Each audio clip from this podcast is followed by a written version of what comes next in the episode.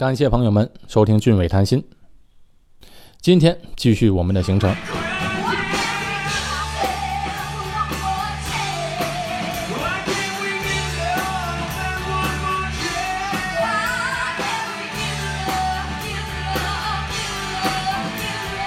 在整个行程的第三天，游轮到达了泰国普吉岛，离岸边还有一段距离时啊，就不能再往里开了。因为啊，这里没有深水港，要靠渡轮来回接送在游轮上的乘客上岸。从大船换小船，也给这次登陆带来了一些乐趣。换船的过程是井然有序的，每个房间的乘客啊都领取一个号码，依次下船。不然，整艘船的人同时下船，那肯定会乱了套。等着广播通知到了我们的号码，我们就上了小渡轮。大约开了三十分钟左右，到了渡轮码头。码头上有换钱的，可以在这换泰国钱。当然，船上也有换钱的地方，汇率呢就没有这么好。走出渡轮码头，就有好多的导游、司机扑面而来，问你要不要租车，去哪玩啊等等。我就找了一个看起来憨厚老实的泰国人，问了一下价钱。他开的是一个七人座的商旅车。价钱是一千八百泰铢，新币差不多是八十多块钱。那大一点的车也比较舒服，所以我就选了它。长话短说，司机就带着我们去骑大象，还买了一些啤酒饮料、吃饭，然后去按摩。等这些活动做完之后，我这才觉得钱换少了。于是呢。我太太就继续按摩，我自己就去商场里面找换钱的地方。这一去才知道，普吉岛上换钱的银行和换钱商啊，是必须要出示护照才给换钱的。这我可真没想到。哎，我之前说了，护照啊全在船上，我只需要拿着游轮上的 C Pass 就可以上岸。可是人家必须要看护照才能换钱。连续找了好几家银行，也找了几家换钱的地方，都说不行，没办法。最后啊，我还是找回我们的司机，那他是当地人嘛，拿着身份证帮我把钱换好了。玩到下午的时候，我们就去了巴东海滩，觉得倒也没有什么特别的，岸上的商店和小吃店非常多。那对海滩上印象最深的啊就是那个降落伞了。就是用快艇把降落伞拉高，游客飞上去的那种，啊，我们没去玩，只是远远看着。特别的不是这个游戏，而是这个和别处的玩法不一样。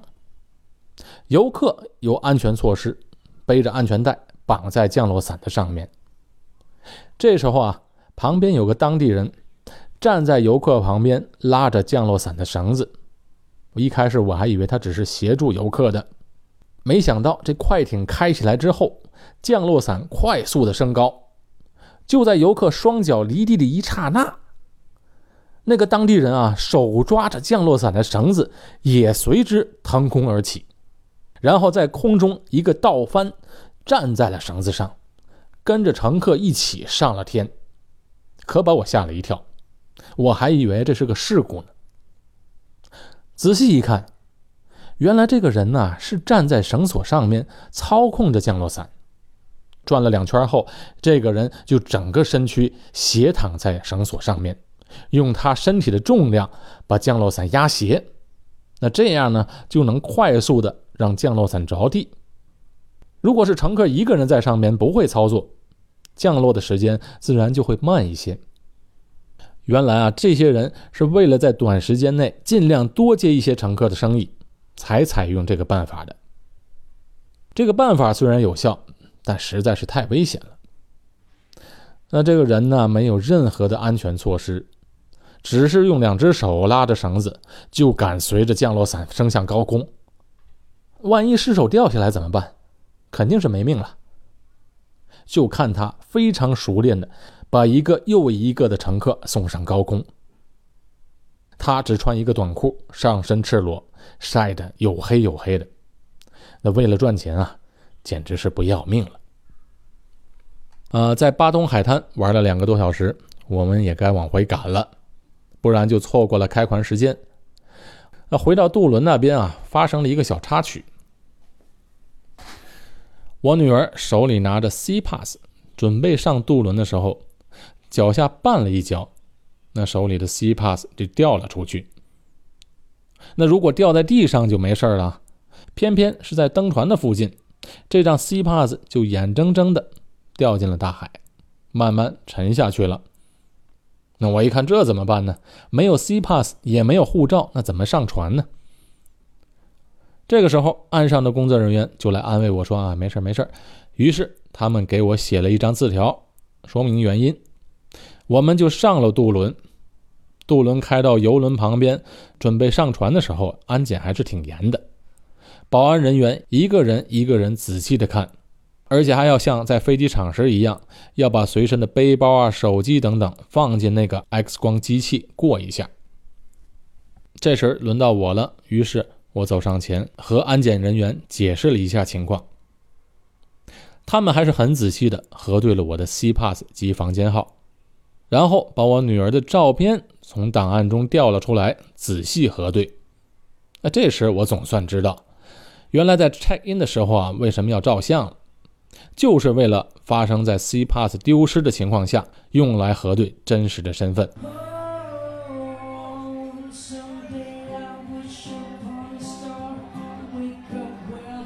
当天晚上，游轮启程往新加坡开航，整整花了一个白天、两个晚上的时间开回新加坡。一路上的情况我就不赘述了。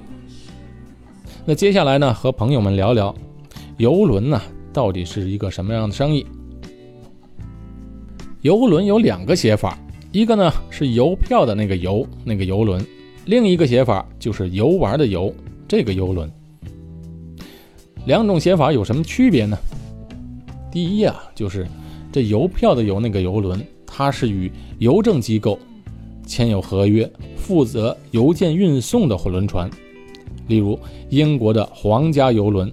就是肩负皇家邮政任务的船只，所以这些船对速度上有要求，游轮必须拥有较快的航速。而游玩用的游轮呢，仅仅作为休闲用的船只，因此啊，设计上大多注重游乐设施多于航速的要求。在十九、二十世纪的时候，游轮一般是最快、最新式的船只，因此在中文的游轮。变为泛指航海客运的船只。到后来，随着飞机的诞生，那透过游运而横渡大西洋的旅客逐渐减少。人们只要花费比坐船少得多的时间，就可以坐飞机抵达目的地。所以，船公司就把经营重点从运输改向旅游。在一九零零年，阿美利坚汉堡公司建造了第一艘。专门用于游航的游轮，名为 Prince Victoria Louis，长度为一百二十四米，宽度为十六米。再到后来，喷气式飞机的出现，以及大型客机的出现，使得客运船的生意啊就逐渐的消失了。坐游轮变成了单纯的娱乐休闲，而不是为了航运的目的。那现在游轮的航程呢，长短是不一的。短的有一两天，比较普遍的就是五六天的这个玩法。那甚至还有几家游轮公司有四到六个月环绕地球一圈的行程，哇，这个是太好了，这也是我的梦想。时机成熟了，一定要潇洒走一回。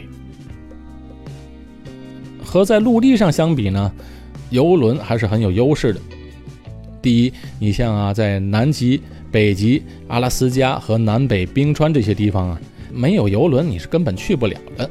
所以去这些地方一定要坐游轮。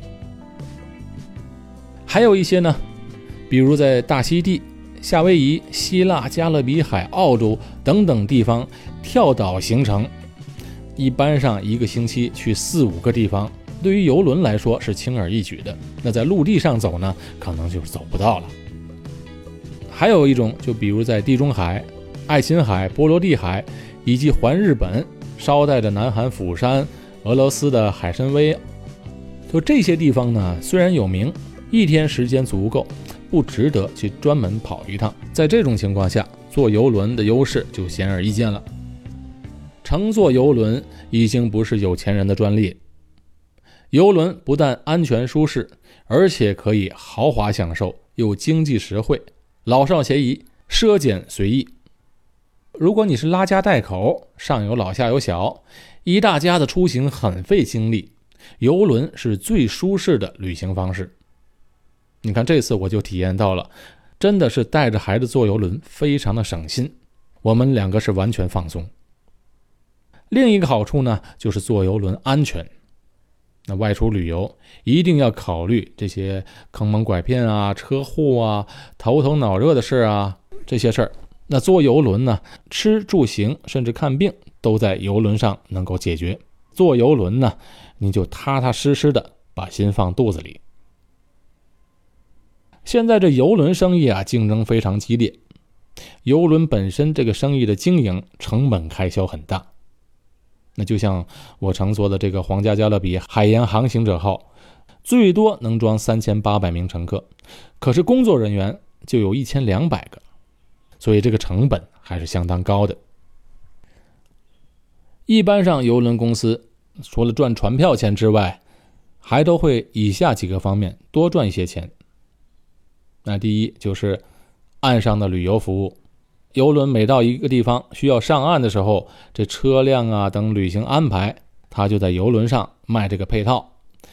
比如说上槟城和普吉岛的价钱就是每人六十美金，六十美金就是几个小时的时间，几大车的人，所以可想而知，这里面的利润是不少的。第二就是酒水钱了，上游轮嘛，就是吃喝玩乐去的，少了酒怎么行啊？船上酒可不便宜，所以这是游轮公司另外一个赚钱的招数。其他还有一些别的收费项目，比如说船上的 WiFi，每天需要十二块九毛钱美金。那你想，三千多名乘客，如果有一千人用 WiFi 的话，那每天游轮公司就能多出一万两千九百美金的收入。第三就是 SPA，还是那句话。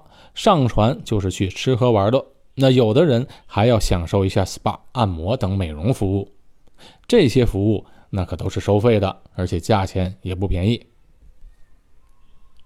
第四，也是游轮上最赚钱的，大家都能猜得到，当然是 casino 赌场了，这个不用多解释。